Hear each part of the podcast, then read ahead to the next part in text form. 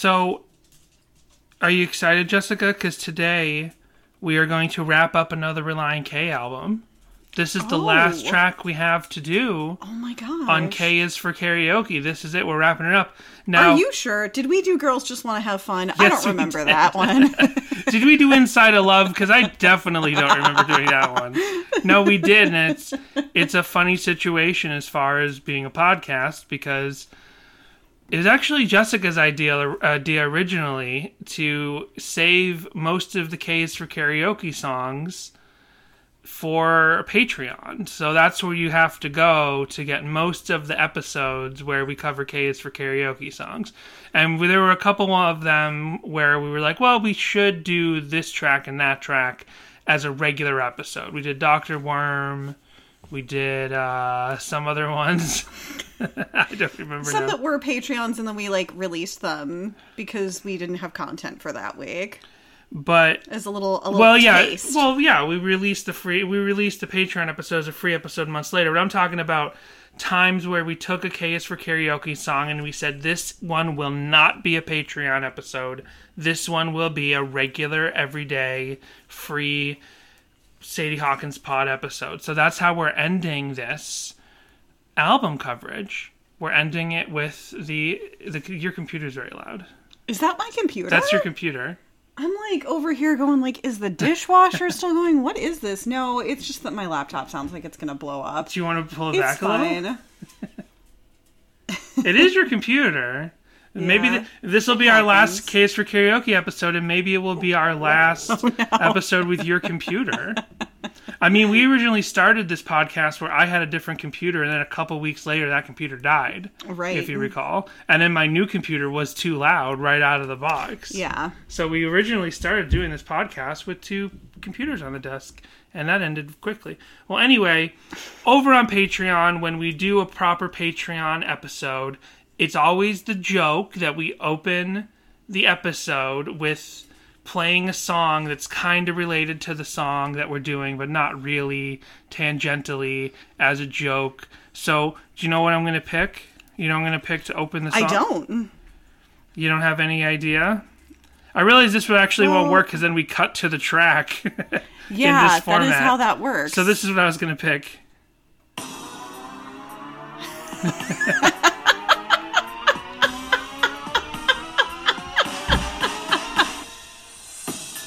oh, they don't get right into it, huh? no, Oh, this is the extended version anyway. still has a little Extended uh, version, it's four minutes, four and a half minutes. How long is the original song? Two minutes? I didn't think Backstreet Boys were the punk ones of the. We've talked about this. NSYNC is the punk band. Where do they say it? Come on. Uh. Almost a minute in. I'm busting out my best Darren's dance grooves over here. Well, everybody wants to get back on the street, so. I was like, because I, I was really trying to figure out is it because we're back because we're No, we're just doing the this a song's little called late, Everybody. or okay, Everybody wants to rule the world is the song we're doing this week. right. And this is So what just it actually every you just picked like. another song with everybody in the title. Yes. Gotcha. That's why I was not connecting it. I'm like, where where do they say they want to rule the world? Hello,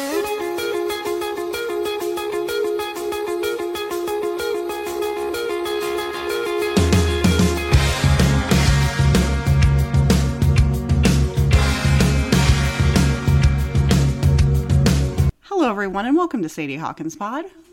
Hello, April. We haven't podcasted in we we haven't recorded a podcast in weeks. But as soon as we're sitting at the table, she's like, "Oh boy, it's treat time." This is a set. This is this is extortion. she's like, "You won't have me quiet on the m- microphone unless you give me a treat." And I said the word. You're not getting one. You already skirt your engineer duties on the regular April. Why do you think you deserve a treat on She top thinks of it? just because we sit down to record that that means she gets something. It's really sad. It lets you know how often we use our kitchen table. She's a full. she's fully extorting us. Look at how that tail's going. She's Yep. convinced she's gonna get something because I'm Yep. talking to her.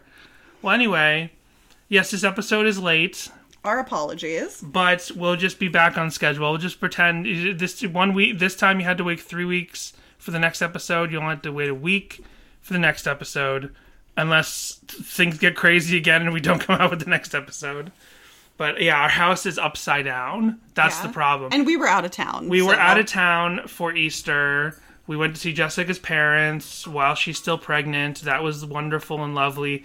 We recorded the episode for that week ahead of time. We had the Patreon episode recorded, and Jessica was like, "We need to record one more episode because when we get home is the day the podcast is supposed to be out." And I'm like, "Uh, forget and I was like, "We'll get it done. We'll figure it out. We'll get home and we'll get it done." Nope. And of course, we got home and we were exhausted, so we did not get it done.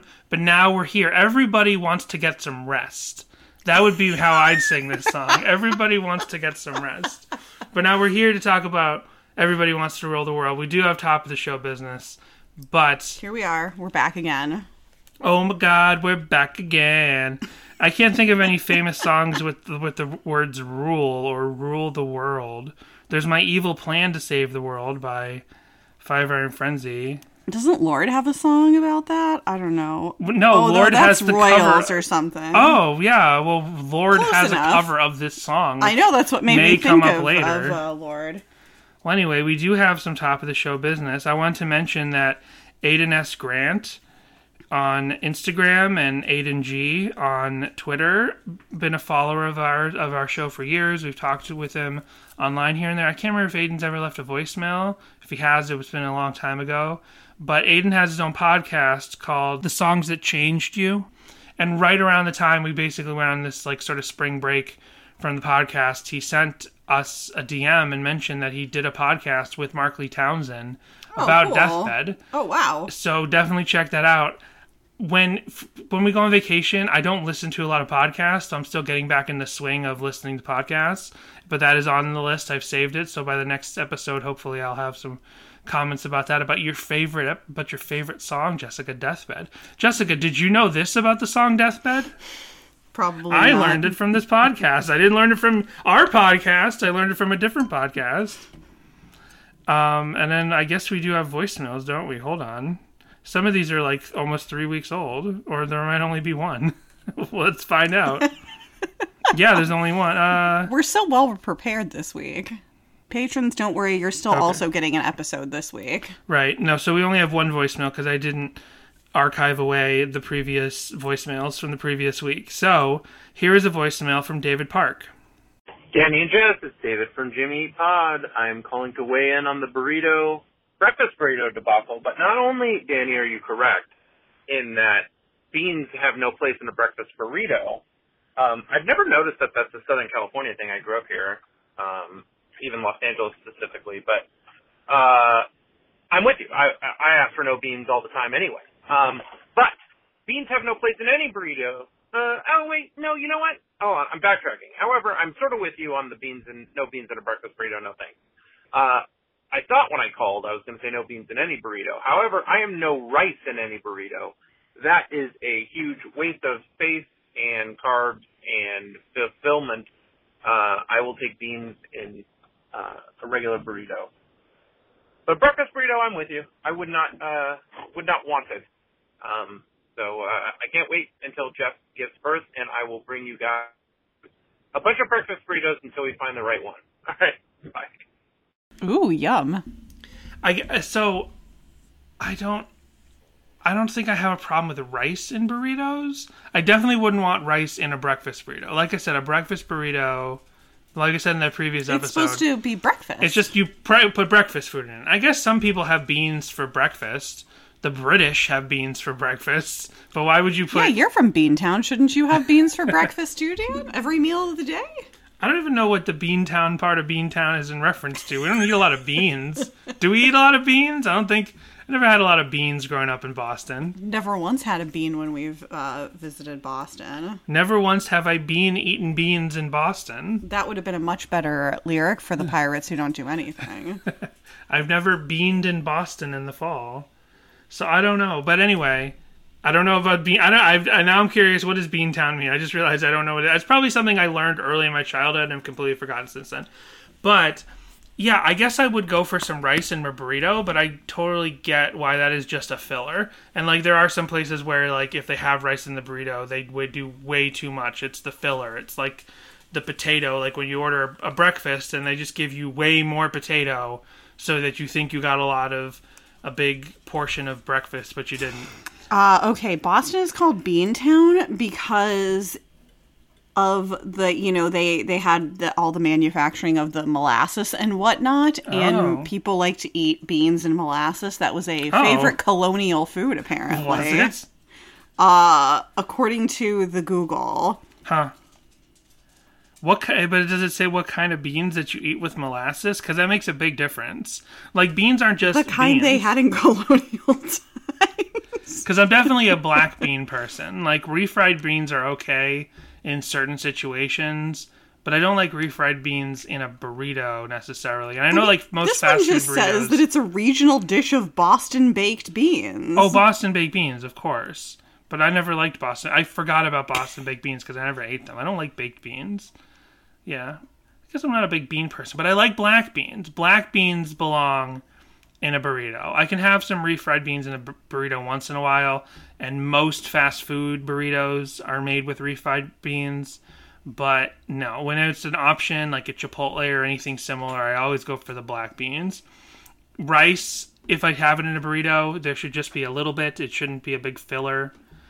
Uh, I've been going to Taco King recently. It's a chain in the Los Angeles area because there's one near my work, and they have the combo burrito, which is like 50% rice and some like pico de gallo and meat.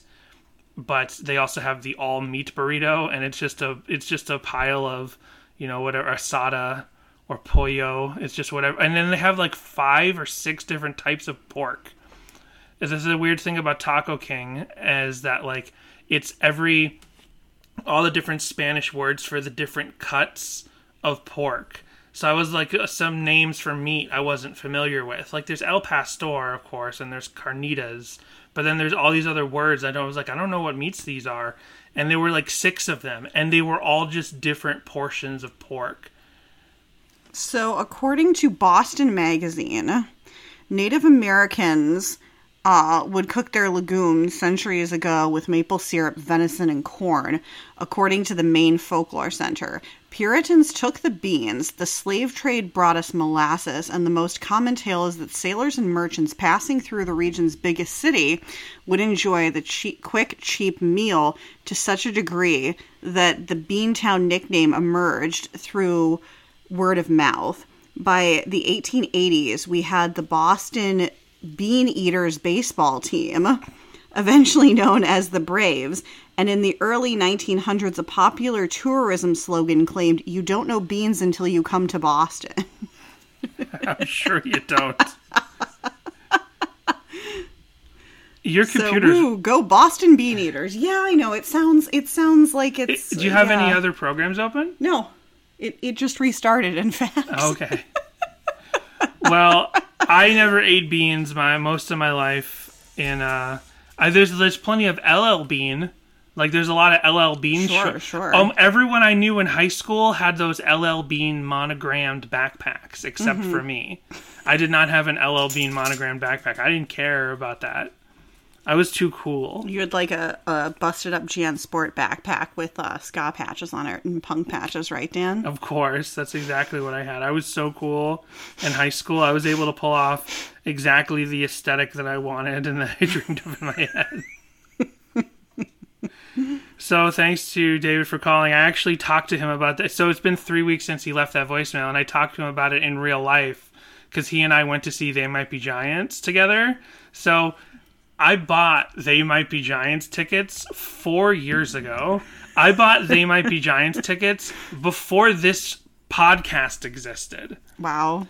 And I bought these I bought these tickets before lockdown, before I when I used to I actually like what at my previous job but in my previous job before lockdown, I would we would get tickets and I'd always buy the paper tickets so we can keep them and then I would always bring them to work and I'd look at my paper tickets and be like looking forward to that concert in 2020 looking forward to that and then like lockdown happens, I'm like, I should bring all my important stuff home, like my concert tickets and stuff. Oh, maybe it's gonna get moved back, but it'll happen. And maybe it'll get moved back to 2021, or maybe it get moved back to 2022, or maybe it get moved back to 2023. This particular, so they might be Giants kept moving back their tour constantly, and Los Angeles just happened to be at the end of this tour. So, like, sometimes the tour would get moved and the first dates would happen, and then COVID would strike up again and they would push it off again. So, my dates got moved four times. My date, my one date got moved. So, Jessica was originally going to be dragged along to see the Happy Giants with me, but now she's pregnant. She's like, I can't just stand there in the Wiltern Theater all day while I'm pregnant and I bought floor tickets and they don't have seats on the floor. I'm like, you know, we could go up to the balcony, but I could have bought those cheaper tickets four years ago.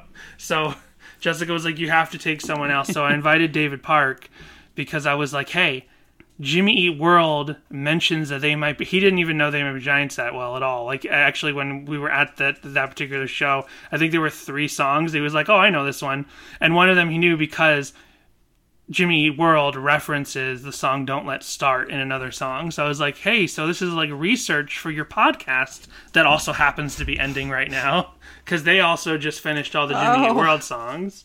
Gotcha. Yeah, I have reached the uh, swollen feet and ankles phase of pregnancy, and I was that for a definitely like, I was definitely like, ooh, I don't think standing for like three hours, four hours is gonna is gonna happen right now. Well, they didn't have an opener, so it would just it would have. So you're just complaining for nothing. No, it still would have been like three hours. So yeah, so I talked to him about that voicemail, and he's like, "I meant rice. I think I said rice, and the and he did say rice. I don't know. I like rice in a burrito, but like I said, it's got to be very little. But just beans and rice breakfast burrito, no. It's just would you have rice for breakfast? I guess some people culturally do have rice for breakfast, but you don't. You want just breakfast in a breakfast burrito, just cereal, fruit. That's all you need in a breakfast burrito. So uh, anyway, do you have any top of the show business? What's going on with you? Oh, I don't think so. Come on, tell the people what you're up to. Just just getting back to work and uh, that sort of thing. Well, we are Getting the apartment prepped for the baby. right. Well, that's like I was mentioning before. Yeah, Our Danny's been on a tear. I've been on a tear because our cabinets we're pack rats. We're pack rats. And even though we don't just have We're sentimental. well, we have all these cabinet space that just gets jammed with stuff that then we don't look at for five, six, ten years. So we have these cabinets that aren't being used, and we have the cabinet space that we do recycle things through regularly.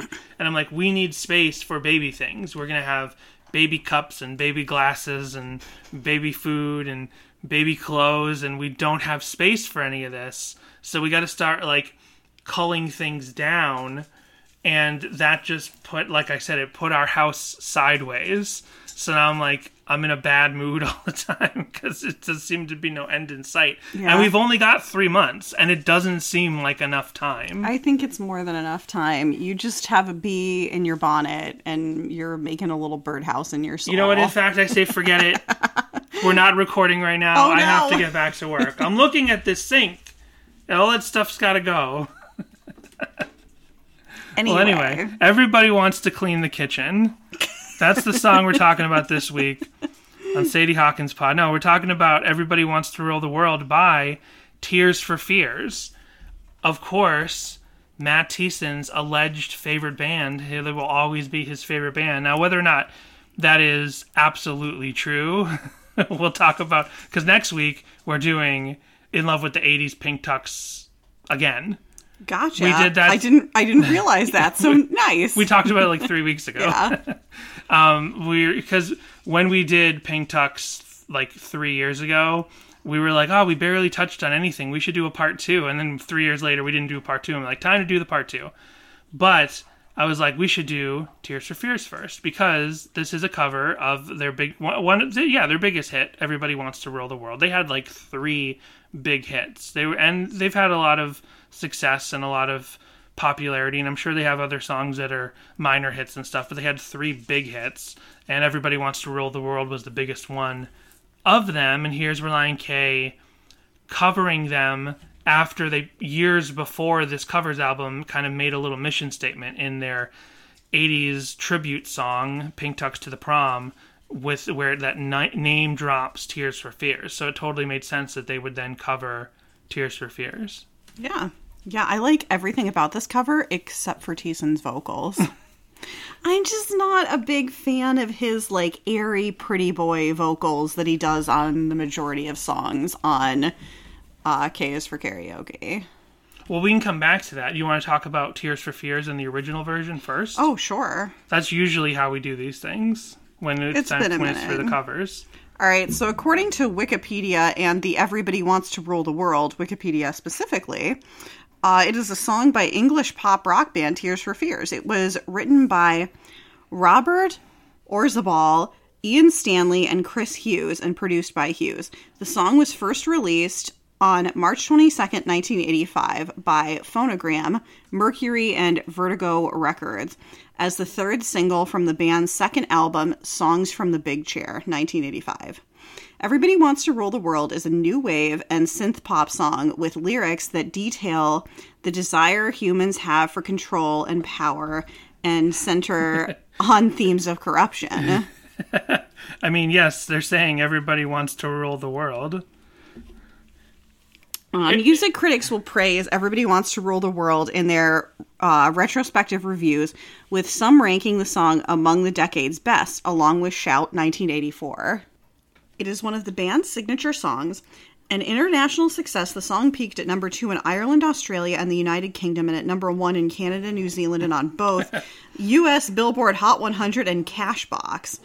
I'm not really sure what Cashbox is. Sounds like some sort of like NFT. Cashbox, also known as Cashbox, because there's no space in the official uh, Oh, gotcha. Magazine title, was an American music industry trade magazine originally published weekly from July 1942 uh, to November 1996. Ten years after its distribution, it was revived, or sorry, dissolu- dissolution. It was revived and continues as Cashbox magazine and online magazine with weekly charts and occasional special print issues. In addition to the music industry, the magazine covers the, the amusement arcade industry, including jukebox machines and arcade games. Interesting. Uh, so it was certified gold both uh, by both Music Canada and the British Phonographic Industry (BPI). April, stop. Nigel Dick No. directed the music video. No which- treats for you. which received promotion from MTV. It shows bassist Curt Smith, who sings lead vocal, driving an antique Austin Healey 3000 sports car around Southern California, intercut with shots of Okay, just the video. yeah, intercut with shots of the band performing the song in a studio. In 1986, the song won Best Single at the Brit Awards. The group re recorded the song as a charity single for the Sport Aid campaign. The song has been covered extensively since its release, most notably by New Zealand singer Lorde Is for that the, the, most notable one? I suppose it is. to the movie adaptation of The Hunger Games Catching Fire. Right, we'll talk about we'll so we'll probably talk about that in a little bit. Uh, let's see. Everybody Wants to Rule the World was written by uh, Roland Orzabal, Ian Stanley, and Chris Hughes, and produced by Hughes. Uh, the song was a last minute addition during recording sessions of songs from the Big Chair. The decision to include the song in the album came from Orzabal playing two chords on his acoustic guitar for Hughes. It was recorded in two weeks and added as the final track on the album. That's amazing, and it's like one of their top songs of all time. According to Orzabal, the final line in the song's chorus, originally written as Everybody Wants to Go to War, contributed to his oh. indifference towards the track. In an interview with Mix Magazine, Hughes said that as a piece of recording history, the song is bland as hell. wow. Orzabal's unimpressed reaction to the track during their songwriting sessions prompted Hughes to convince him to record it in a calculated effort to garner American chart success. Oh, I guess we just like bland things, apparently. Uh, after completing their sessions at 6 p.m., USA. they would spend an hour reviewing each recording many times. This helped Orzabal to create the song's guitar figure and change its title.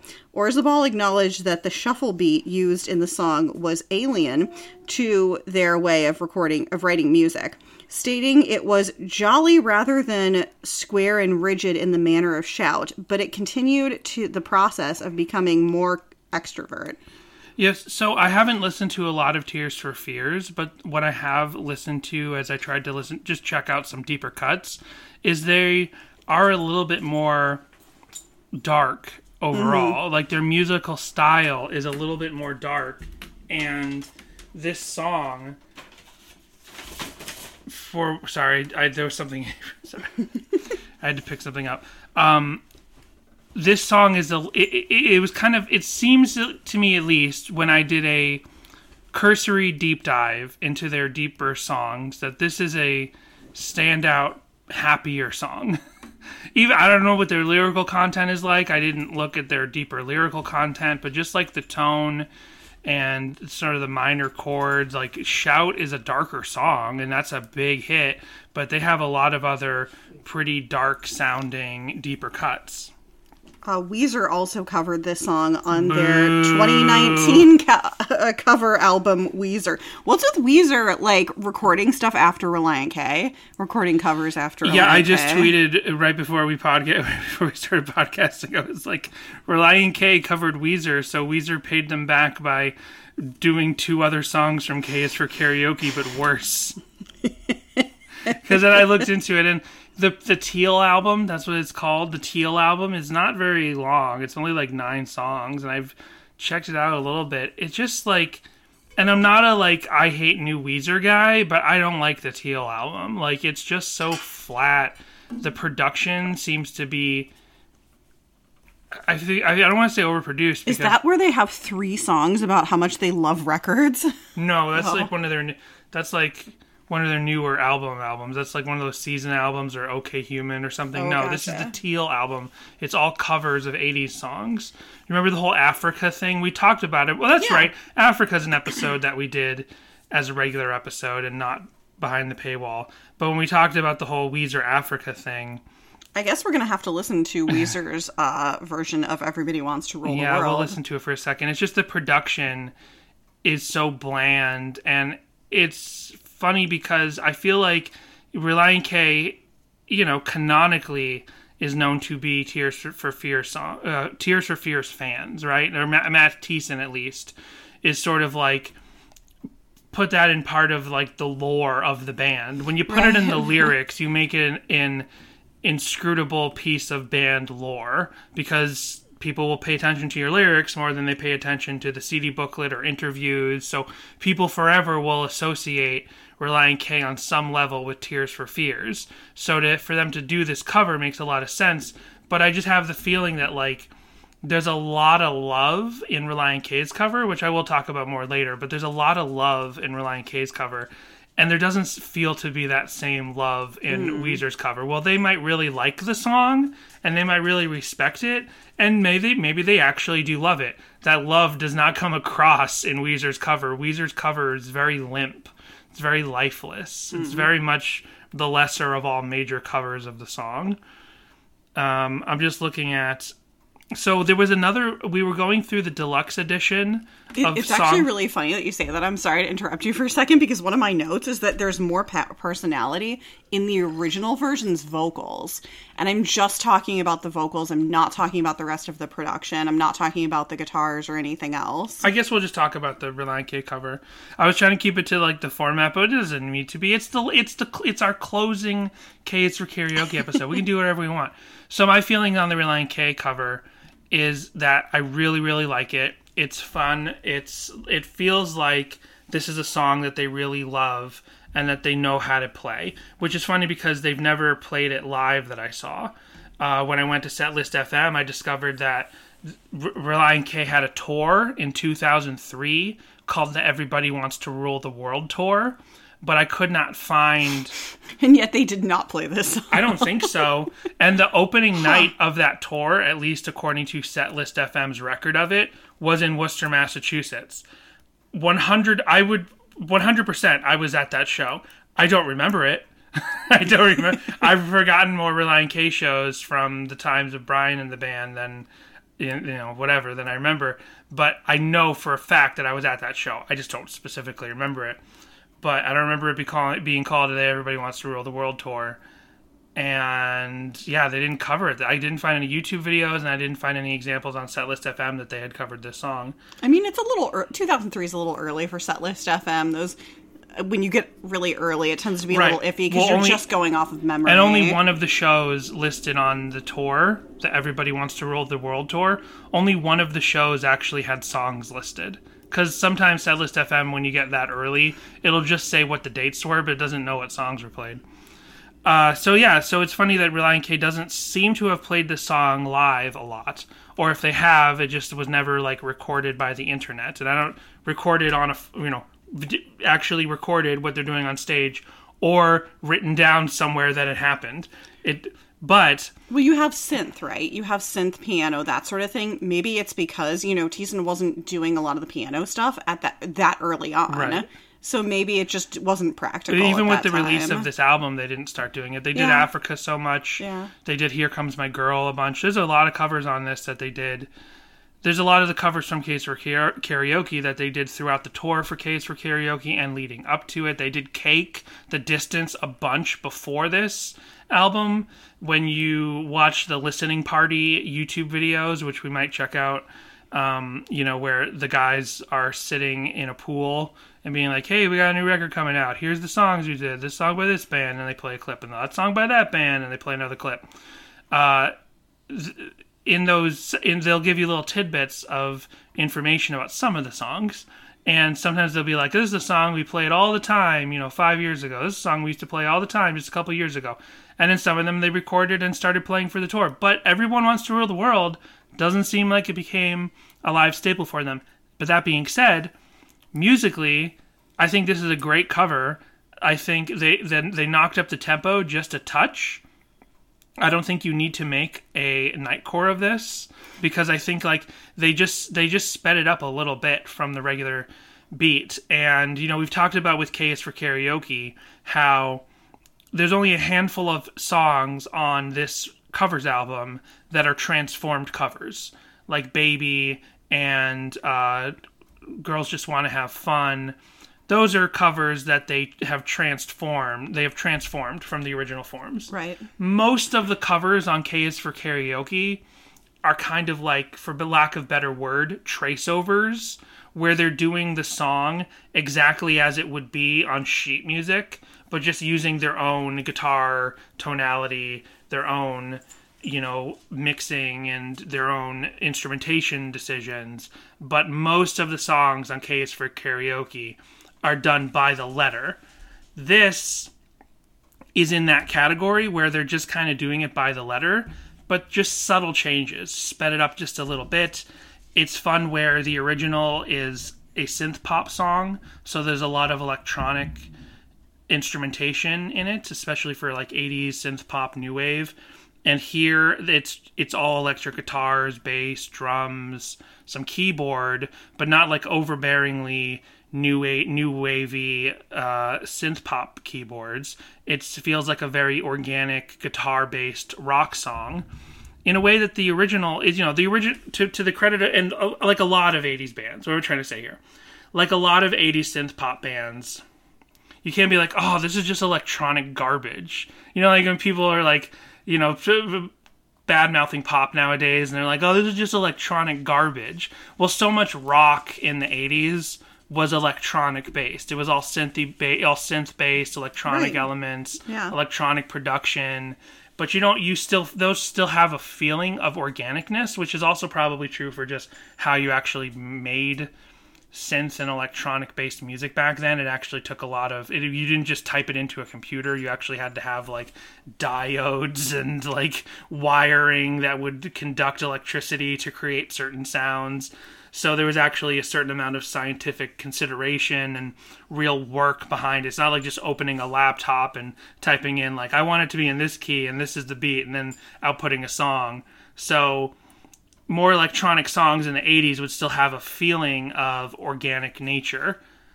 Um, so this original Tears for Fears song has that feeling of organicness, even though musically, production wise, there's so much electronic elements behind it. Relient K here has just like tran taken this song and made it taken its organic nature and just reflected that on the outside with this very organic bass drums, guitar, rock sound. And it's really good. I really love the sound. I agree that I think we're on record as as Thiessen's uh, vocal takes got more and more breathy throughout the late late 2000s.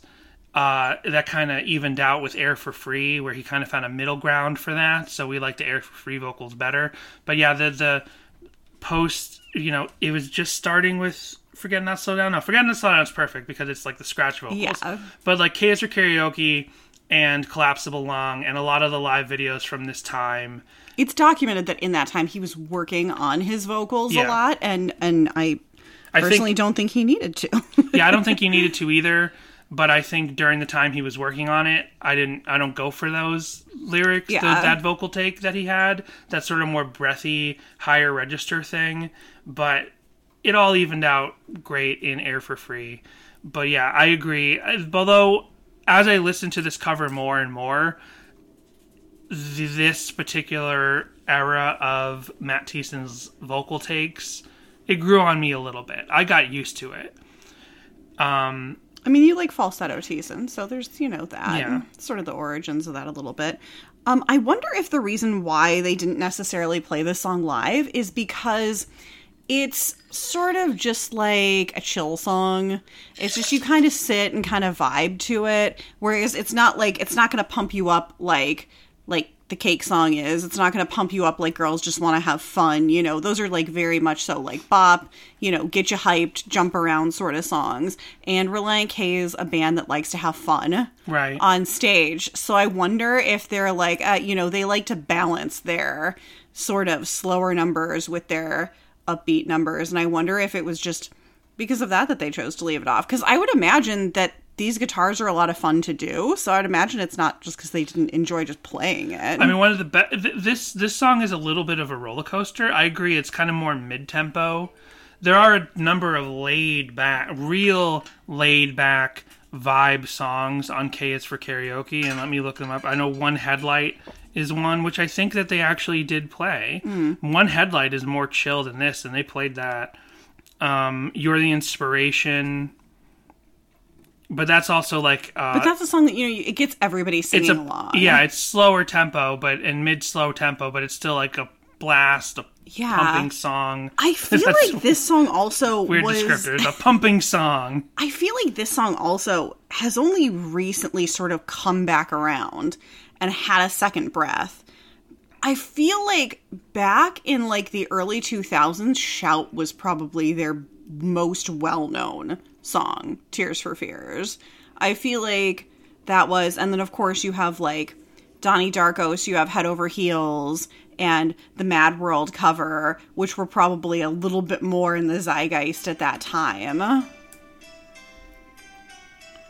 So everybody wants to rule the world on Spotify has a billion listens.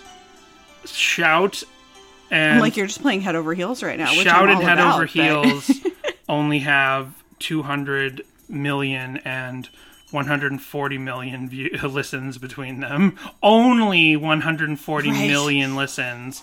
But everybody wants to rule the rule the world has 1 billion. I can I can kind of see what you're saying though. There might have been a point like over a the years of this one. there, I feel like overall, if you add up all the popularity of Everybody Wants to Rule the World, Everybody Wants to Rule the World prob- wins out. But there might be ebbs and flows, years, you know, certain years where uh, rock play- playlist radio just got tired. Everybody Wants to Rule the World, so they would play Shout and Head Over Heels more often. Yeah. Just to change I know up. now. Here we hear everybody wants to rule the world a lot, Yeah. but I feel like that is a more recent thing as well, though. So, so the the songs that are definitely so one headlight and inside of love and motorcycle drive by those are very low key low tempo chill songs and they've played those.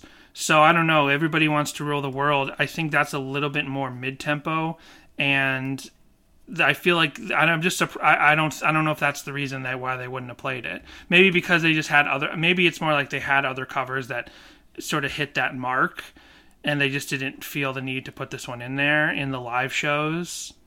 But um, yeah, everybody wants to rule the world. I mean, they do speed it up a little bit. It goes a little faster. Just give me. See. Yeah, They it's very slight, but it's there. I mean, you can hear it in the guitar. Like, Yeah, yeah. spe- I don't know if the drums are really that sped up, but the guitar definitely feels more sped up. And the the bridge section, or the, the sort of the solo, what you what would you call this section?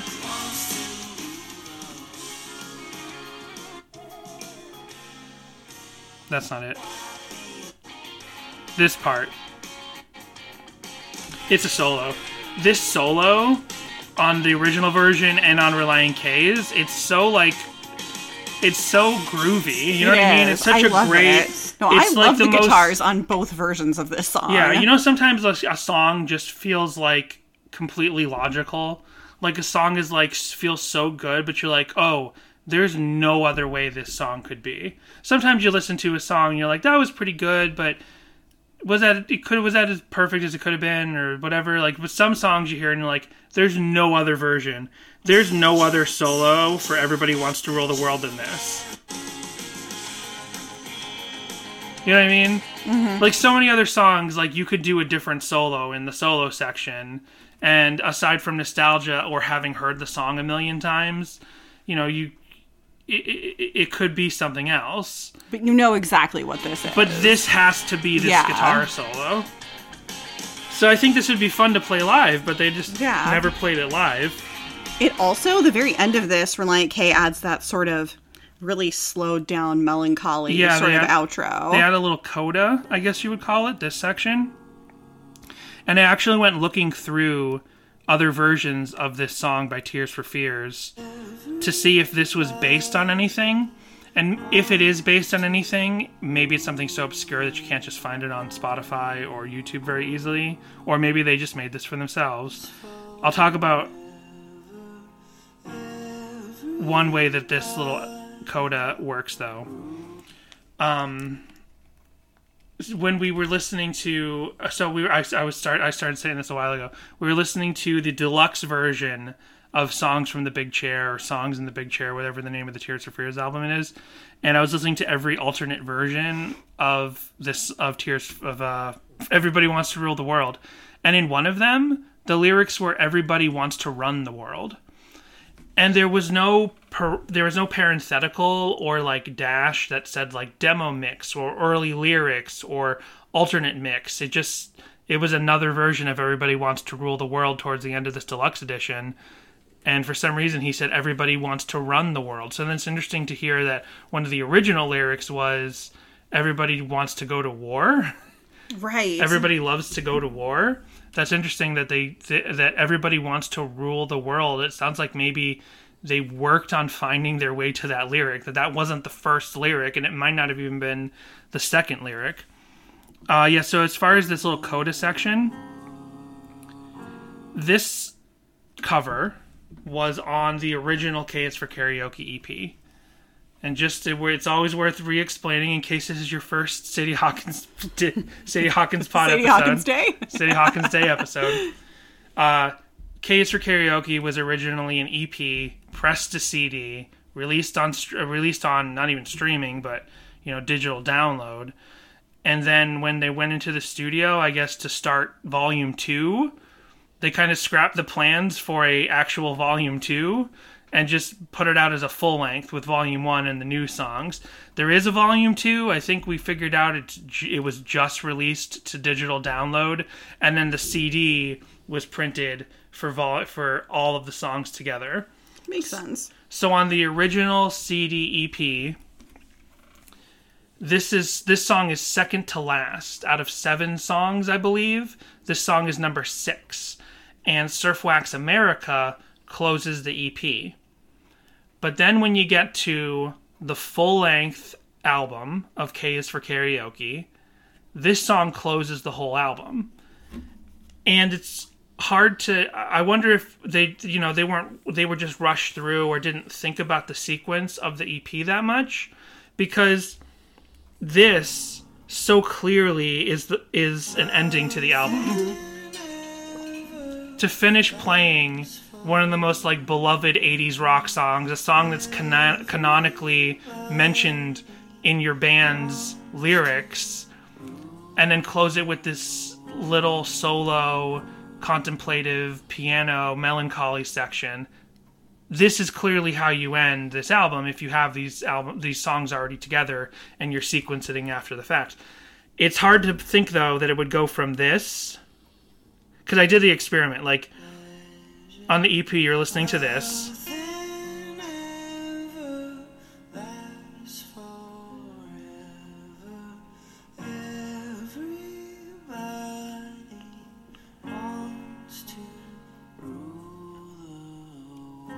And then this song starts to fade out.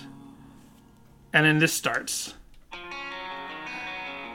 Right. i mean that makes sense in a mixtape but it doesn't make sense in an album sequence. Like it makes so much more sense to close the full length album with the everybody wants to rule the world cover. Because i also like imagine if for for whatever reason and it wasn't so we don't have to freak out but imagine if this had like somehow accidentally been Relient K's final release or something. What if, what if air for Fr- what if uh collapsible Lung never came out just I was gonna say air for free, but I realized collapsible lung came out after this. Right. But what if something happened where like you know Relient K wasn't able to release any more records? Like this would actually be a fitting final track. Like it would suck if Relient K's final full length record was a covers album. But I'm saying like some real reason that I don't want to voice that had ended it there. Like that would have been an almost fitting way to end their discography.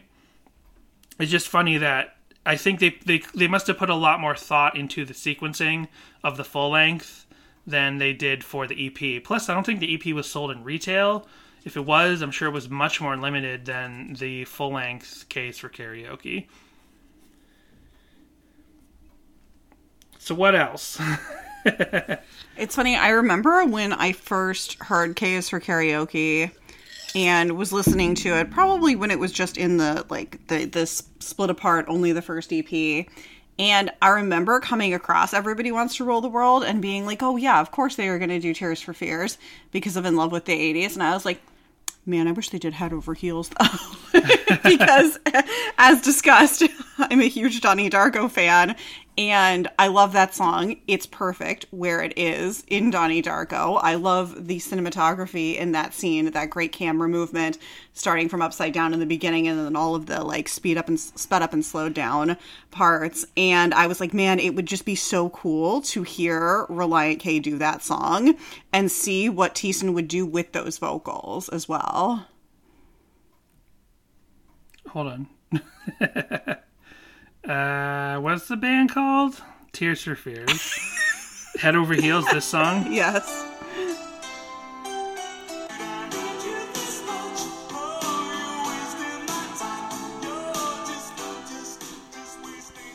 Because if anything, that sort of breathy, you know, more airy thing that Thiessen does with his vocals, I think would work a little better here. Right. I'm happy with them covering Everybody Wants to Rule the World.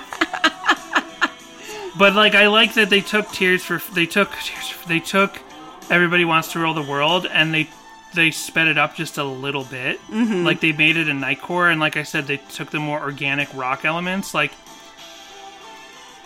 this is all like There's a lot more synth in this. Yeah, there's a, this is more striking synth bass. Yeah. So maybe it would be a lot more. Could you do that on a guitar? Could you do that on piano? Um, like Yeah, Relient K has a history of using some synth here and there. They did it on mm-hmm, but like I don't know if they would go that heavy with a synth thing. fair, fair. I mean, I don't know. Are there any rock covers. Let's head over heels. I mean, I could totally see how you could do it, like on a Punk Goes 80s sort of a thing, you know? ABBA has a song called Head Over Heels.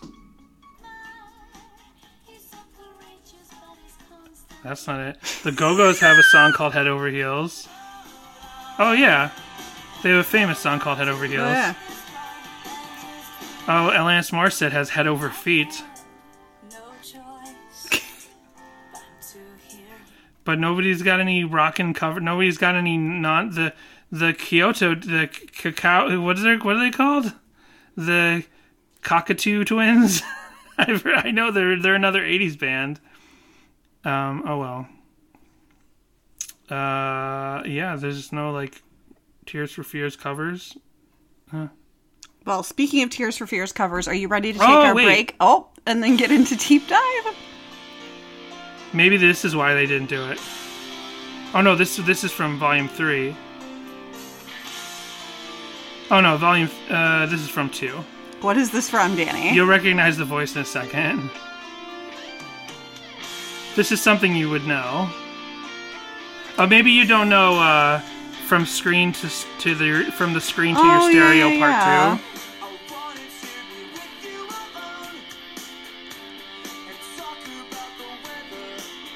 There you No, go. I totally heard this version. I just Okay. forgot about it.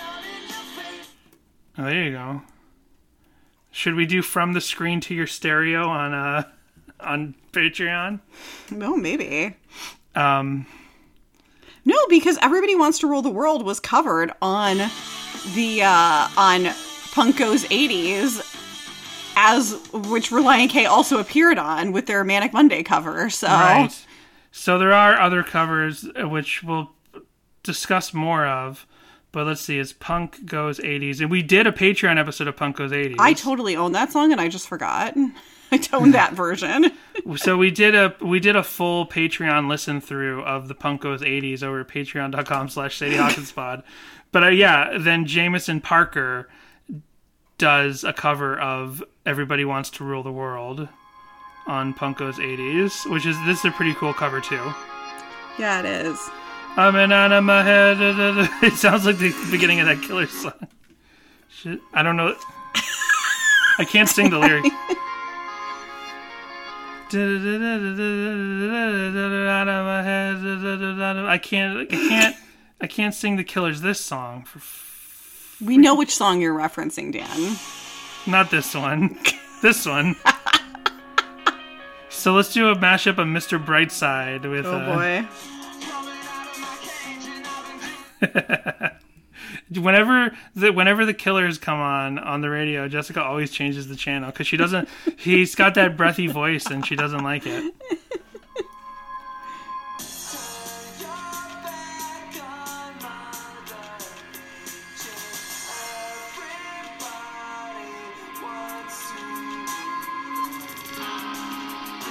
This is like some this is like some owl city. This is like some proto owl city that's Jamisonparker's cover of Everybody Wants to Rule the World on Punk Goes 80s. Uh, and then we were talking about it. Lorde, of course, has the has a has the mo- according to Wikipedia the most famous cover of this song. Right, because it was in the trailer, yeah. For the for the one of the Hunger Games movies. Right. Uh, I don't know if it was just in the. It certainly sounds like a trailer song. Right. That's the I'm thing. sure it was in the movie at some point, maybe. I don't know. I don't It's- remember. It's got these like uh staccato is it staccato strikes that are very indicative and s- slow melodic. This is very in like indicative to a trailer cut. Yeah. Like cut to black, action shot, cut to black, dramatic shot, cut to black, action shot. Yeah.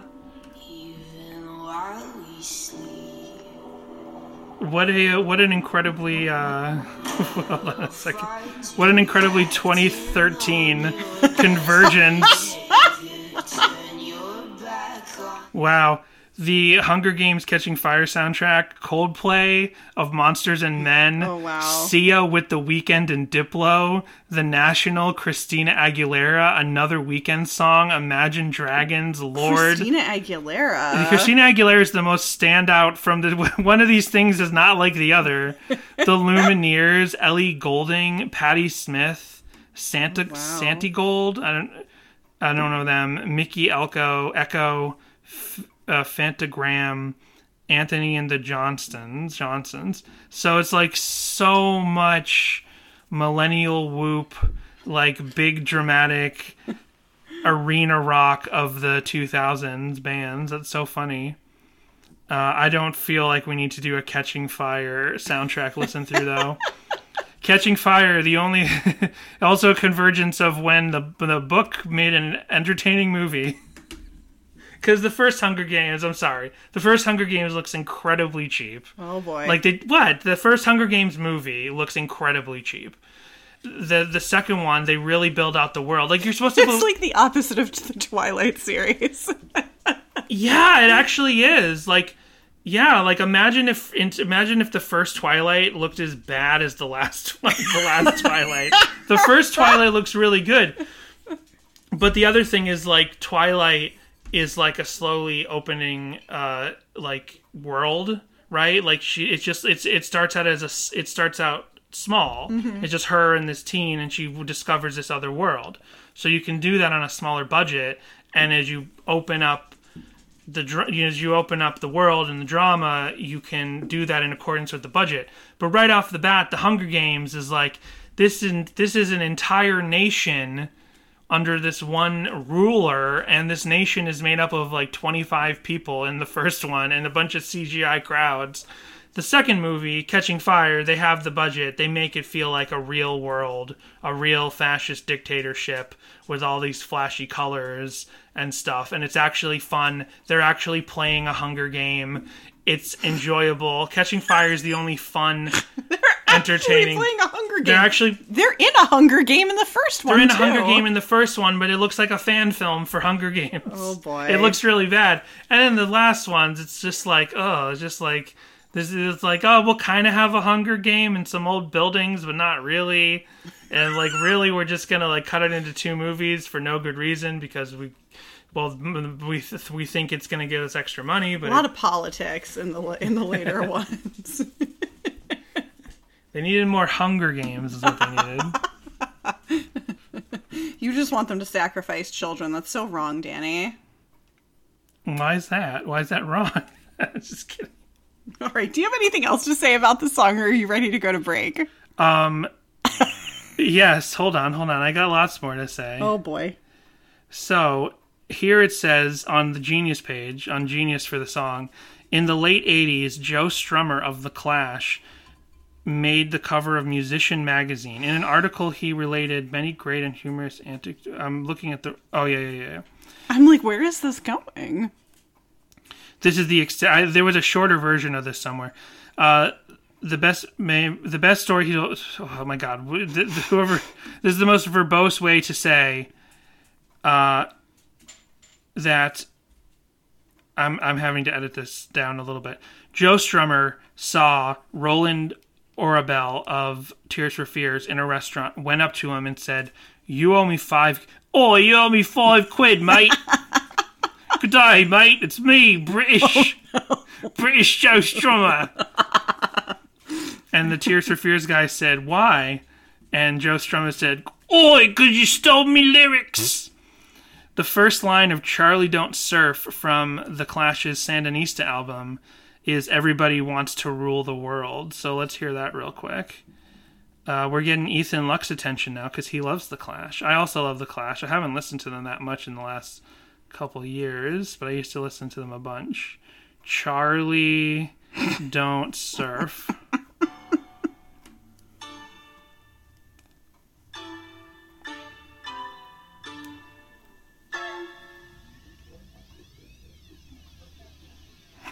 Wow, I love this experimental uh, Clash song. Well, that, that's what Sandinista is like. It's a lot of like half baked and experimental tracks.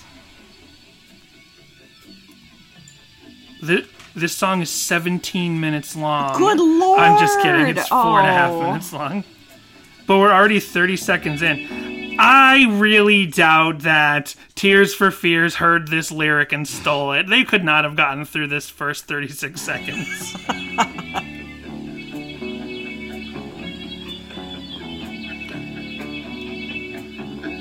Any day now. Anytime. It's gonna happen. I know it. Everybody wants to rule the world. Oh. And now. And one, two, three, and now.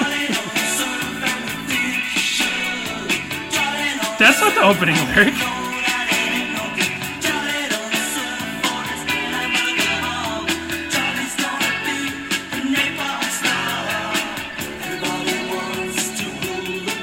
There you go. That's not even the opening line. It comes in in a minute and 20 seconds into this four minute song. So I had my punk friend Jeff, he was the best man in our wedding. Uh, I know you know that. I'm just saying this. He also loved I'm, the Clash. I'm we, laughing used, because you referred to him as your punk friend, Jeff. we used to listen to the Clash all the time, uh, taking car rides uh, in the car to places. And one time I made a mix CD that I gave to him, and I gave him a song from Sandinista, and he's like, "What song is this?" I'm like, "It's from Sandinista, that album we never listened to, because it's over long." Uh, but there is also one other, you know, another song that's just like "Everybody Wants to Rule the World." It's basically the same message. What? It's this.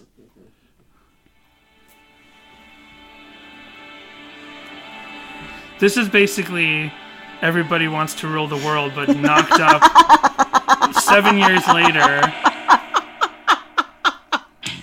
Hell yeah.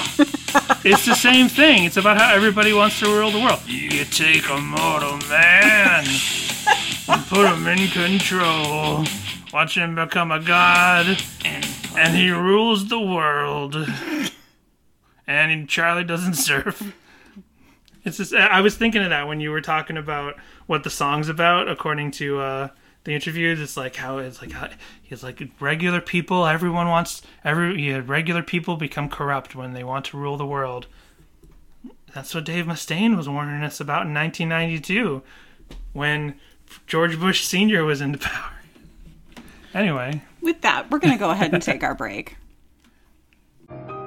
Thank you so much for listening to Sadie Hawkins Pod. New episodes are released every other week, but you don't have to wait that long to hear more from us. You can join patreon.com slash Sadie Hawkins Pod to listen to our bonus episodes every alternate week.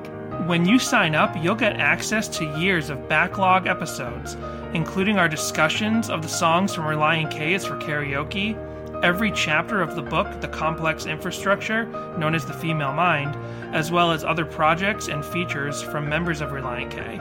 You'll also have access to live streams of us watching fan content on YouTube and many other topics. When you sign up, you'll receive a welcome letter with guitar picks and stickers, and by making a lifetime contribution of $60, you'll be eligible to earn a special Patreon exclusive shirt. You'll also get thanked on every episode, like our current patrons, who include Charity, Samantha H, number one, Samantha H, number two, Matthew, Bjorn, Emily, Isaac, Kindle, Joshua, Daniel, Jay, Michael, Jimmy Eat Pod, This Might Be a Podcast, Tucker, and Brady. Even if you don't want to sign up for the Patreon, you can still join the conversation by contacting us with your thoughts on this episode, your corrections, and your Relient K memories at our voicemail line 402 95 Sadie or by sending an email to sadiehawkinspod at gmail.com. You can also visit our socials Instagram, Twitter, and TikTok, which are all at Sadie Hawkins Pod, where you can see the visuals we discuss on the podcast each week. And on Facebook, search for Sadie Hawkins Group to discuss our show and Relient K. There aren't a lot of guarantees in life, but I can guarantee one thing. It's very hard to think of what to say at the end of these ad reads. Hmm, true. Short deep dive this week. Unfortunately, It was I Clinton didn't. who was in who was coming into power in 1992. Unfortunately, I didn't come across anything that, that, like, any sort of interviews or clips of, you know, snippets of Thiessen saying anything about Tears for Fears. Um, but I do have, uh, maybe it's, I don't know if it's a blog or or just like a general article site, but it's called Popservations, and this was published on July 3rd, 2011. As I've been on something of a Tears for Fears kick recently, Relient K's new cover of Everybody Wants to Rule the World just hit at the right time. Plus, the original signal reached single reached its number one chart peak in June 1985. So I'm certain I'm not alone in associating the song's driving beat with good summer vibes, helped in part by its road trip video. Lyrically, of course, it's not exactly the cheeriest of messages, but that's a trick some of some of the best pop music. Relient K's redo of Everybody Wants to Rule the World appears on their new Is for Karaoke EP. In addition to Tears for Fears, the band also covers Cyndi Lauper, Tom Petty, and the Heartbreakers, Justin Bieber, They Might Be Giants, Gnarls Barkley, and Weezer on the release. The Canton, Ohio band keeps things pretty faithful on the Tears for Fears front quickly. Quickening the tempo just a hair or two, the big change is a turn toward the wistful at the song's end, as if to say, okay, so I'm ruling the world, now what? Nice touch, fellas, as nothing really does Nice last touch. forever. Even good summer vibes. Then we have an HM Magazine uh, release article. All right, Heaven's Metal. Dut, dut, dut. You take a mortal man. This is from June 14th, 2011, by Doug Van Pelt. The name Relient K, or Pelt, the name Relient K has always been it's been synonymous with Heaven's Metal. synonymous with melodic songwriting, tongue in cheek humor, and all around good music. The band is set to release what is easily one of the most fun and indiscriminate cover albums to grace alternate music to date. Relient K's K's for Karaoke EP, produced by Mark Lee Townsend and Matthew Thiessen, will be available digitally and at the Vans Warp Tour 2011 starting June 28th on so they're talking Monoverse about the EP. Stereo. Yes. Uh, we have always talked about wanting to do a covers record, and we are excited to finally release one. We always try to include cover songs in our little show, in our live show. Oh, So it was nothing new for the band, and working through the songs was fairly easy. We tried to put our own take on the songs, but while retaining the melody and other musical sections from the original songs, explains Matt Hoopes. Uh, K is for karaoke EP tracks. One, Girls Just Want to Have Fun. Two, Here Comes My Girl. Three, Baby. Four, Dr. Worm. Five, Crazy. Six, Everybody Wants to Rule the World. Seven, Surf Wax America. The song selection is intentionally all over the map. Hopefully, there is something for everyone. A few of the songs are 80s throwbacks. Several several are influential songs that we love, and some are just meant to be funny. Many of the songs that we chose to record are songs that have played live over that we've played live over the past few years, such as Girls Just Want to Have Fun, Surf Wax America, and Crazy. We had a lot of fun recording and putting these songs together, and I'm really happy with how everything turned out. So that sounds familiar. I'm sure we've uh, probably gone over this But behind before. the paywall, this Right. is the first time you've read it for free, probably. Possibly. You can hear clips of each of the songs from the seven song EP, along with intros for each song from Thiessen Hoopes, and Ethan Luck in a video exclusively Oh. at www.facebook.com slash Relient K. It's not that exclusive because it is on the Mono versus Stereo YouTube channel. You want to hear? Unless so, let's hear that real quick since this is a Catch very, the band on their third stint on the longest running tour in America, the Vans Warp Tour, now in its 17th year, kicking off on June 24th in Dallas, Texas. Look for the band to release a full K's for Karaoke album on. October 4th in stores and digitally. I can't wait, and I can't wait to find out how they're enjoying Warp Tour. So here is the little. uh Okay, here is the little so the video. Relient K is for karaoke listening party. I don't know how much we've talked about this in front of the paywall. It's a little video directed by Eth- it says directed by Ethan Luck, music produced by Mark Lee Townsend and Matt Hoop, uh, Matt Thiessen, sorry. It says from the forthcoming EP, 2011 Mono versus Stereo. It's on the Mono versus Stereo YouTube channel, uploaded June 14th, 2011. And they do not give much of an explanation of this song. a lot of the other explana- a lot of the other songs, they'll be like, "Yeah, this is a song we used to play live all the time," and like, "Here's a song. This one's my dad's favorite," and here's a song that uh, you know, gives me strange sexual powers. But nope. Instead, instead, this is all Matt Hoopes has to say about this particular cover we're talking about today. Check out this Tears for Fears song that we covered. It's called Splish Splash. I was taken aback. Ah!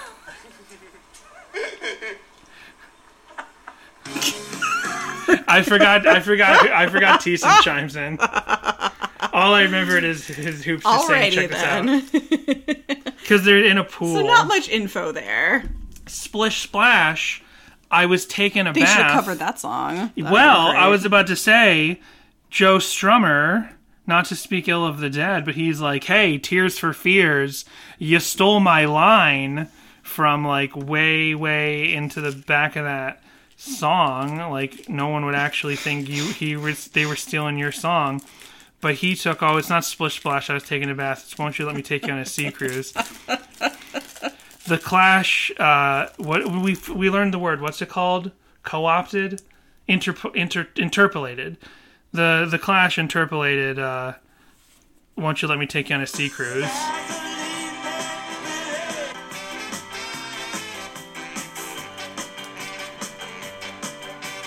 Won't you let me take you on a sea cruise?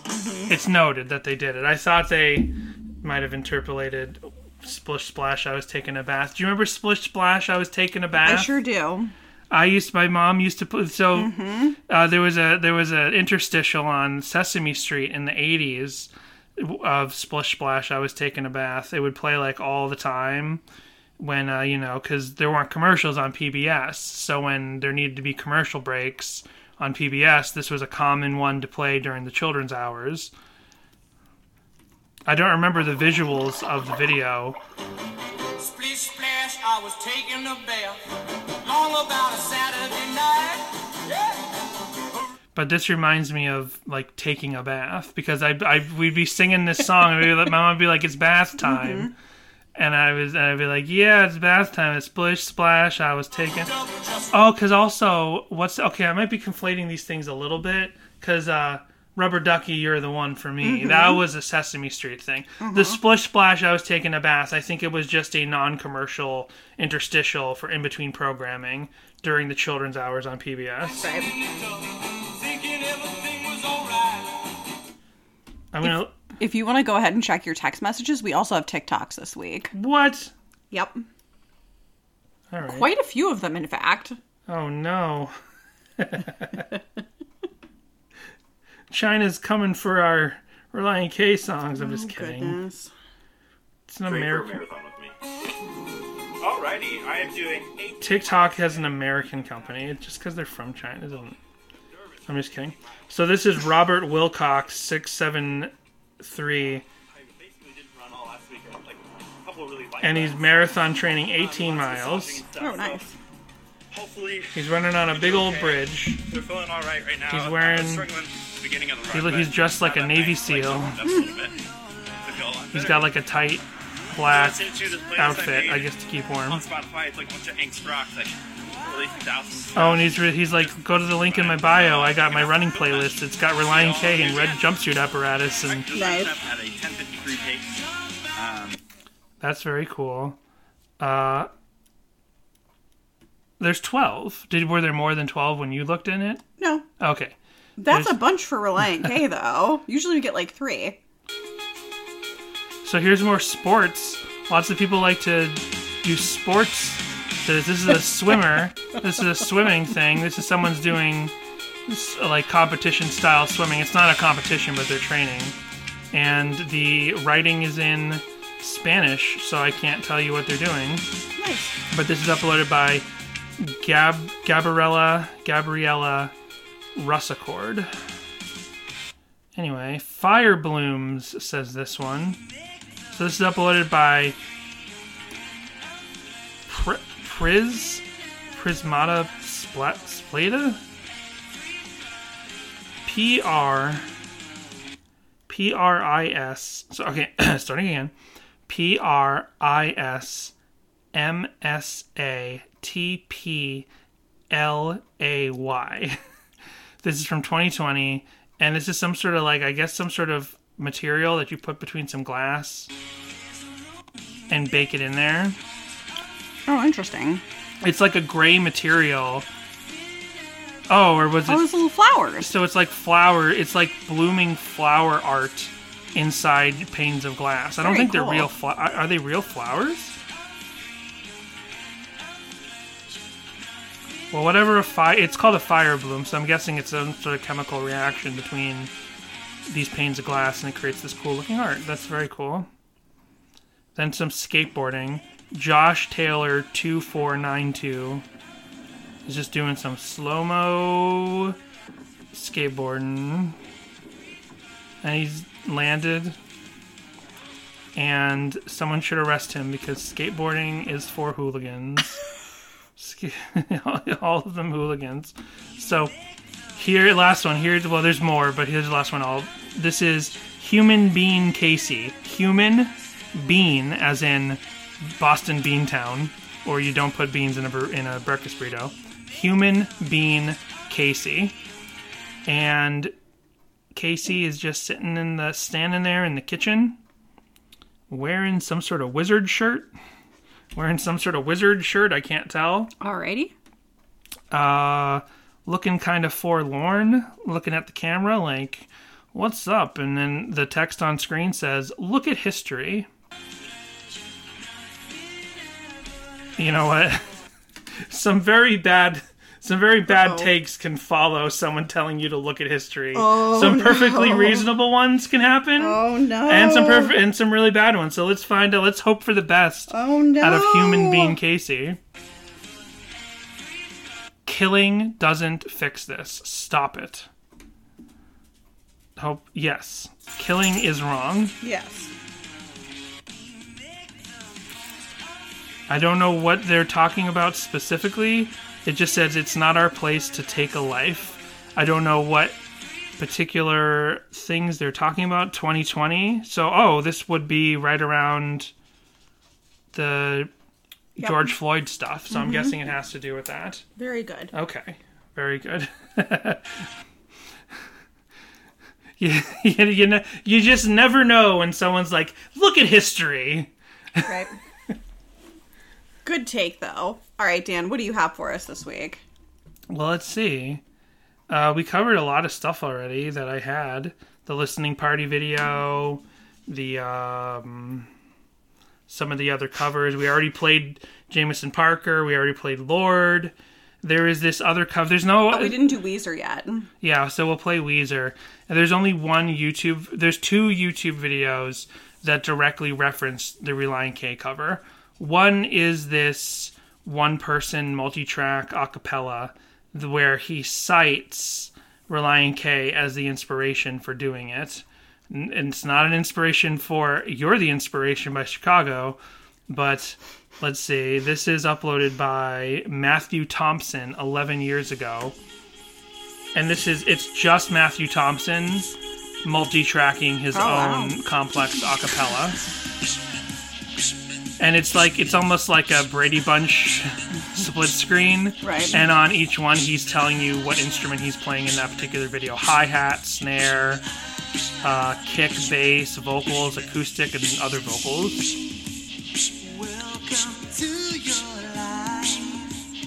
There's no turning And it says uh, Matthew Thompson doing an a cappella cover of Everybody Wants to Rule the World by Tears for Fears, parentheses, Relient K version. I got my inspiration from Mike Tompkins. So far, there's nothing particular that's Relient K-ish, unless we go and look, listen for the outro.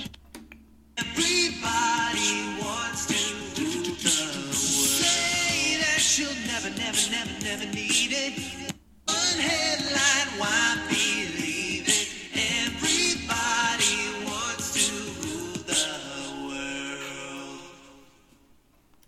Nope. No little outro thing. Maybe so it's just because he, you know, it's a little bit more peppy. It's a little faster.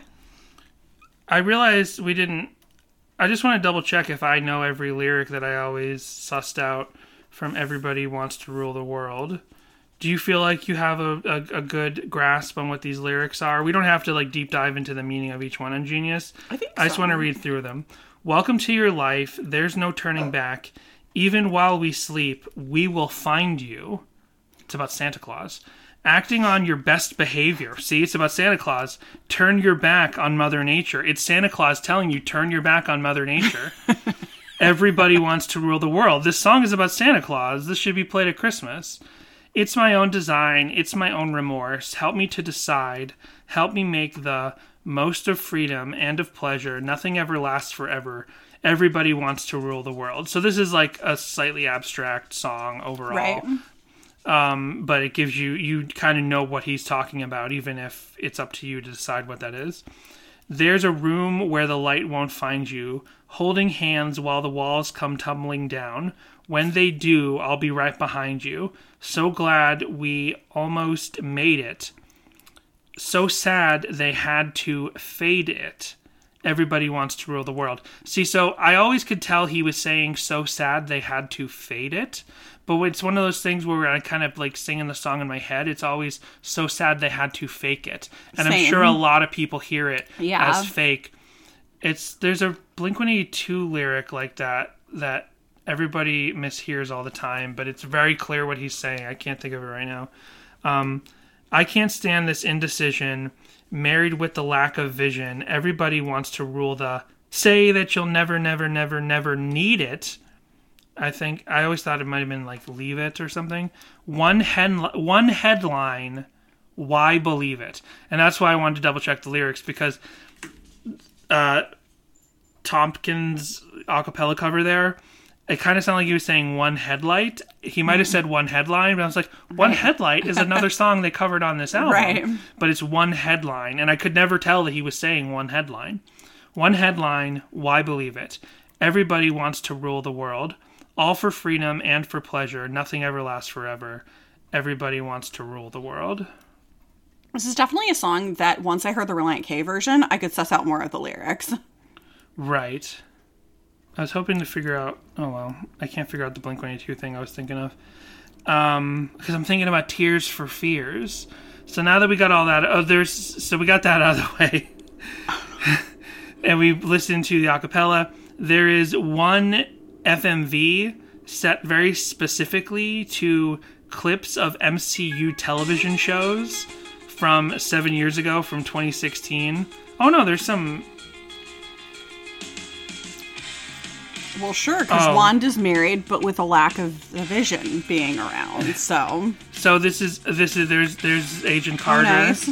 Agent Carter, Agents of Shield, the Daredevil folks, the Netflix, you know, all the Netflix shows. right, right. But it opened with a couple shots of some uh, some of the movies and Avengers. But it was like, hey, All the Avengers are happening, Plus. but meanwhile, these guys want to rule the world too. Sure. The TV guys want to rule the world too.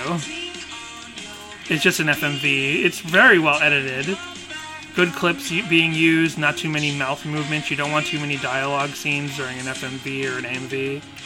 Very nicely constructed video that I did not give credit to because they don't deserve it. No, I just forgot. This is uploaded by the Vooz Jews. V O O J O O Z E. So that's all the Relient K-ish type stuff. So we'll end on the Weezer cover. But before we get there, here's an interesting cover I found. This is Ted Yoder playing this on a hammered dulcimer. A hammered dulcimer.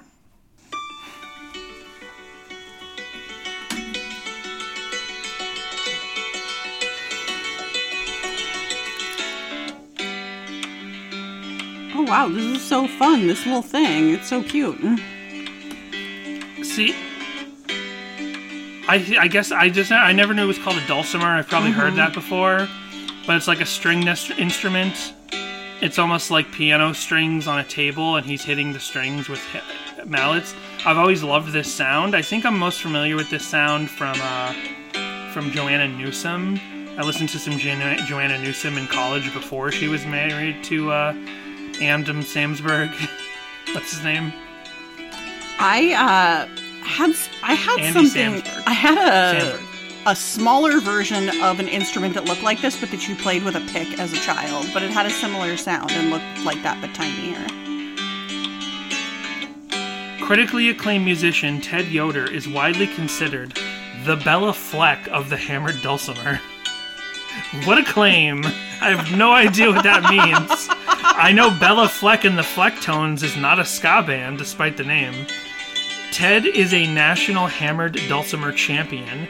He released that is un, I think that's uncommon for a musician in the top of their game to be called a champion. Like how many drum champions are there? How many guitar champions are there? He's released five There's beloved Guitar Hero champions. that's true. He's released five beloved and now I'm sure like there could be a drum champion in a certain like achievement in drumming, but I'm talking about just like being the height of your art. You're usually not called a champion. Ted's been pro- he's released five albums and become a master educator on the instrument. Ted has been profiled in the Kearney Hub, Huffington Post, and NPR's All Things Considered, among many other features and profiles.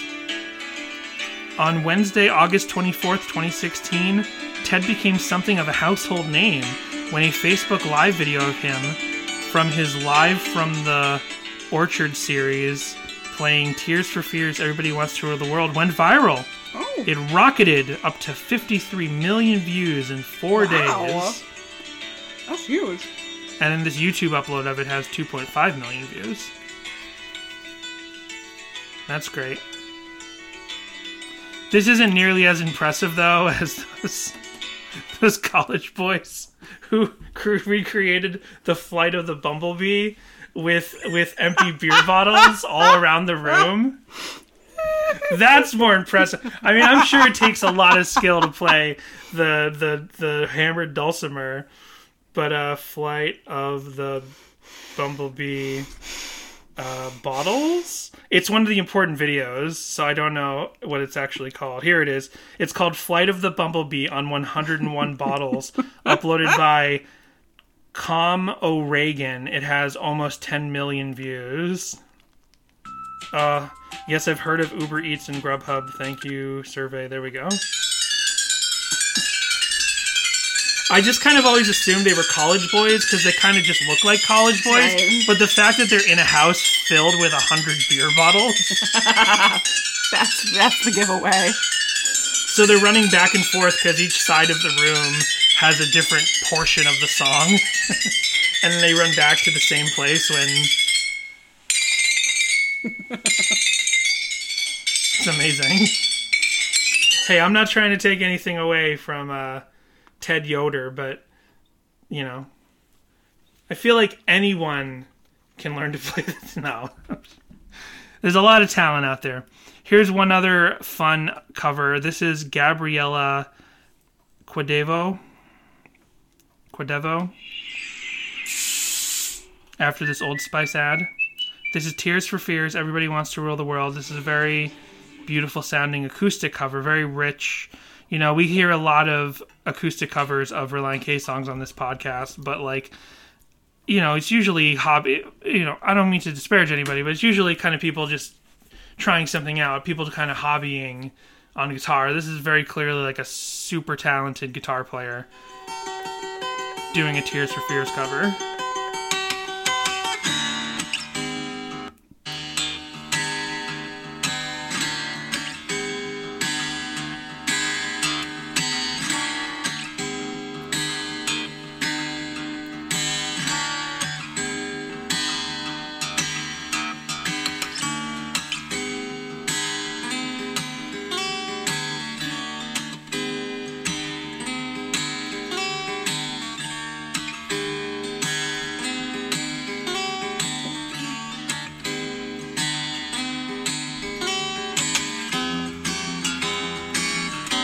She's playing rhythm and lead simultaneously on the same guitar. That's amazing.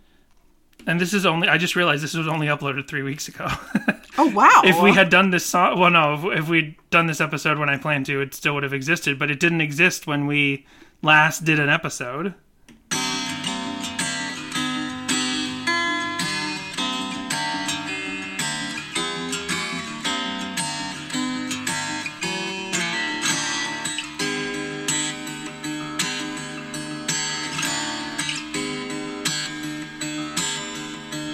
Well, that's amazing. The YouTube channel is Gabriella9797. So definitely check that out. Yeah, I would like to hear somebody do a Relient K acoustic cover where they where they're playing rhythm and lead simultaneously. So uh, also Ninja Sex Party did a cover of this song, and that is one of the guys from Game Grumps, like sort of '80s rock band. Have you ever heard of this? I know I've made you listen to some uh, Game Grumps related music before.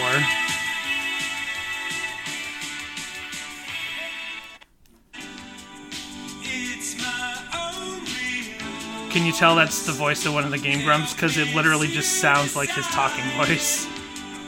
help me make the Yeah, it does. I've only watched a couple of those videos with you, but yeah.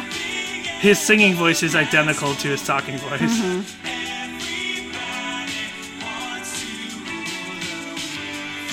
And it's funny because Ninja Sex Party in the title of the video, they just called themselves NSP because they probably got like YouTube stupid algorithms. They're probably like, oh, well, this is obviously a porno video, so you've been age restricted. Yeah. Uh, so now that all the good stuff's out of the way, let's listen to Weezer. let's listen to this. So, would anyone else like a bite of banality? I would. So when Marge goes to be in the play, and she's like, "I brought peanut, I brought peanut butter brownies for everybody." I don't know why it's funny she brings peanut butter brownies. So I would like to know what was the deal behind the scenes. Has this been sussed out? Have any music journalists figured this out? Was the Africa Kid was it all a scam? was it a scam? Because like after they record Africa and uh, what's the other one they did? They did another Toto song, Joanna. What's the other one? Not Hold the Line. What's the Toto song that's a girl's name? I can't look on my phone because this is playing on YouTube.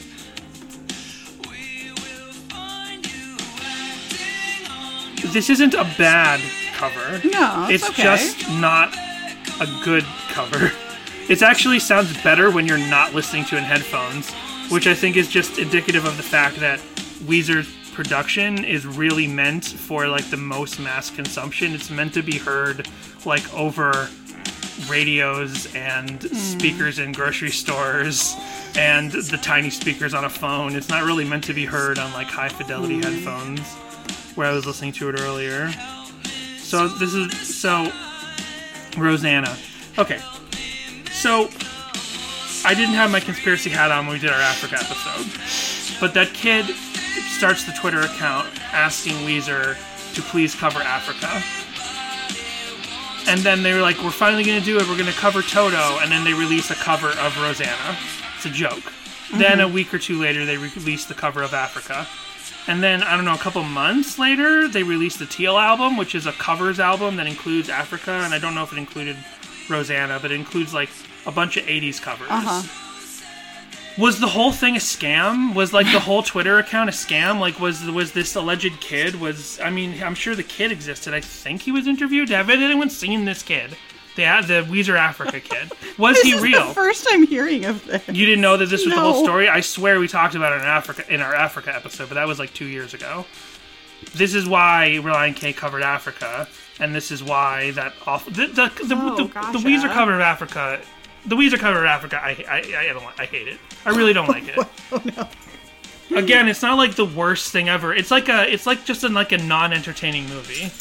Like sometimes you see a movie and you're like, well, that wasn't good, but it was technically capable. Especially when we watch so many bad movies, we'll be like, Right. okay, well, this major Hollywood movie was like not good, but it kind of insults me that like these resources weren't given to something better. Right. So when I hear Weezer's Teal album, I'm like, it kind of offends me that they didn't spend this time doing something better.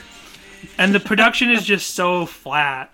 And it's like, is this the opposite of the loudness wars? Is this like just make everything as like as like flat as possible and as low. So when it's playing in a grocery store or it's playing on Jack FM like through the crappiest speakers possible it will sound as good as possible because there's no like really well constructed because the, the Relient K cover is so well constructed. Like I was listening to that on my really good headphones. I'm like this sounds amazing. And I went to this and I'm like I feel like I'm like stuck inside the ceiling of a grocery store like I don't know what to say this sounds like garbage and I like Weezer. I'm really ragging on him right now. I'm not an anti new Weezer person. I've enjoyed the White Album.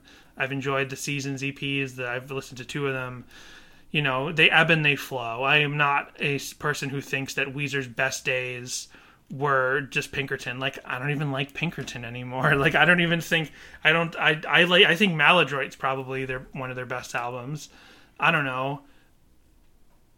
I don't think if you only like the first two Weezer albums, I don't think you're a real Weezer fan. But at the same time, like I think it's perfectly reasonable to say like this was not worth doing. Weezer does a lot of stuff. They're constantly releasing albums, constantly, constantly releasing albums, and every two albums, Rivers will write a song about how like, hey everybody, sorry I forgot how to rock and roll. I swear I'm gonna rock and roll again. It's funny when you do a back to basics song and you're a band that like started doing pop for a while and you're like hey man it's back to basics we're gonna rock and roll again that's funny when a band does it once or twice but when weezer's done that song like five times because they release so many albums and he leaves rock and comes back to it so often fun times fun fun times so jessica yes. what do you think of the song Tears for Fears by the band Everybody Wants to Go to Africa? I think I am enjoying it more, both the cover and the original.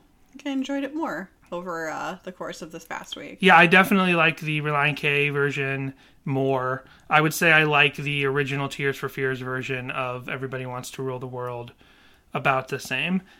I think I- I'm just just appreciating it musically a lot more. Yeah, and I'm not as maybe I started enjoying uh, Ian uh, Thiessen's vocal take on this version of the song better after I listened to the Weezer version a little bit. I actually don't have any problem with Rivers because Rivers just sounds like Rivers. Like I guess that uh, the ultimate version of the song might be like Relient K's music, but with Rivers vocals. I would like to hear that. Um, but again, I like you know the breathy Thiessen of this album and Collapsible Lung has grown on me over the years. I've never, I was never a big fan of it, but I'm getting there. I just thought of something like we didn't look up where did Tears for Fears get their name. Did we figure that out? Oh, I don't know. I didn't actually. I didn't look at their main wiki page. I just looked at the Everybody Wants to Roll the World page. Where did Tears for Fears get their name? We'll see what ChatGPT has to say. Oh I'm just no! kidding. I'm just kidding.